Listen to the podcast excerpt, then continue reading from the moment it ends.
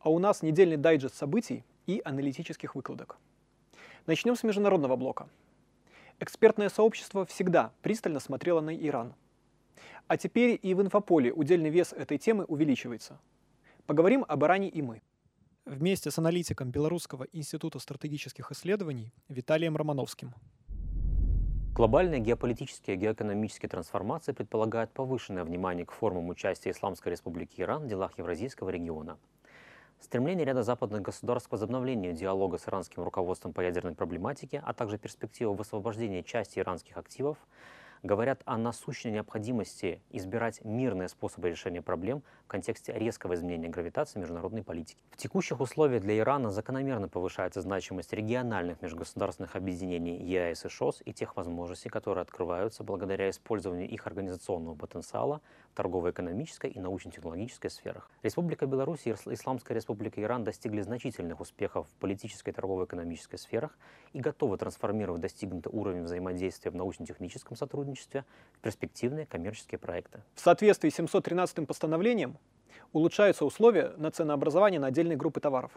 Подробнее расскажет аналитик BC Виталий Демиров.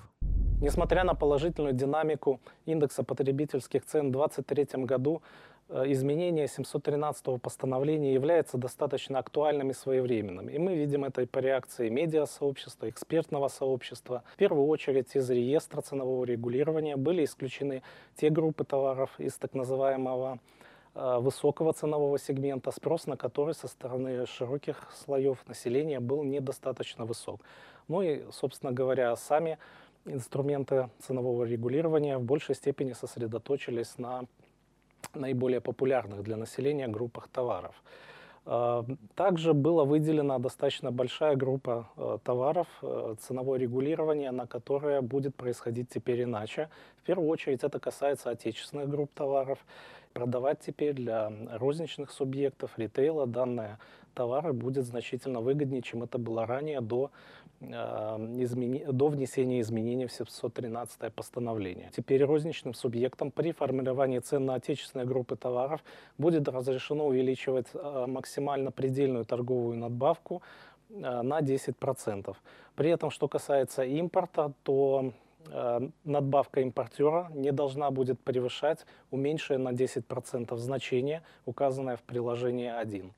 Что касается э, не только розницы, но и производителей, э, их также коснутся изменения. И в первую очередь формирование отпускной цены производителя теперь не будет регулироваться при условии, если их рентабельность не превышает 20%. При этом ранее такое значение было Э, равнялась 10%. Что касается эффективности данных мер, безусловно, необходимо отметить, что с большой вероятностью данные изменения в 713 постановление приведут к увеличению чистой прибыли хозяйствующих субъектов, причем как производителей, так и розничных Э, продавцов, но тем не менее сохраняются риски потери ценовой конкурентоспособности наших отечественных товаров при условии изменения предпочтения потребителей в сторону более дешевого импорта. Торгово-экономическое развитие страны имеет свое логическое продолжение и во внешней торговой деятельности. Помимо России, одним из главных партнеров Беларуси является Китай. Поговорим о региональных аспектах сотрудничества Беларуси и Китая. Тему раскроет представитель регионального отделения по Могилевской области Олег Коропов. В экономике Могилевской области наблюдается диверсификация рынков сбыта, как ответ на глобальные вызовы и риски. Статистические данные свидетельствуют, что Могилевщина сохраняет и расширяет деловые связи, прорабатывает новые векторы сотрудничества. Наряду с основными торгово-экономическими партнерами, такими как Российская Федерация, регион активно рассматривает в качестве контрагентов страны дальнего зарубежья, прежде всего Ближнего Востока и Китая. Так подписано соглашение о партнерстве между Могилевской областью и городом Тяньцзинь, численность населения которого более 14 миллионов человек. В мае 2023 года прошли дни Могилевской области в Тяньцзине, в рамках которых проведен бизнес-форум «Тяньцзинь-ворота» в Китай и выставка, презентация продукции предприятий области, таких как Бабушкина Крынка, Могилевский мясокомбинат, булочно-кондитерская компания «Домочай Бремино Групп». По итогам мероприятий стороны подписали ряд соглашений, направленных на расширение торгово-экономического сотрудничества между регионами. В 2022 году удельный вес Китая во внешнеторговом обороте среди стран не СНГ составил 16%.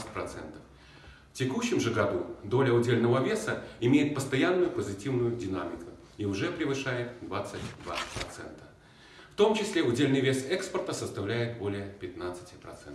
Дополнительным импульсом развития наших отношений станет реализация крупного инвестиционного проекта по производству и переработке продукции животноводства Могилевской области. Также предприятиями области прорабатывается вопрос использования портовой инфраструктуры города Астрахань, Российская Федерация, для доставки продукции в Иран.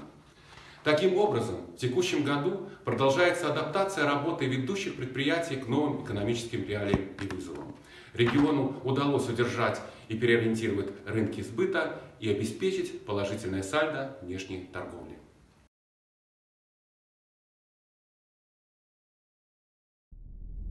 На Беларусь продолжают оказывать международное давление.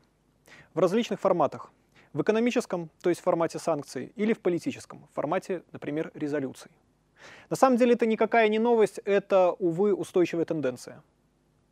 Проблема в том, что когда некие недружественные шаги делают отдельные страны, то это ухудшает двусторонние отношения с Беларусью. А когда это делают международные организации, ну вот так как Международная организация труда, которая тоже выпустила антибелорусскую резолюцию, то это понижает вес самой организации, потому что она из международной становится уже как бы блоковой. И таким образом, парадоксально, ее роль в глобальной политике снижается. До встречи на следующей неделе. До свидания.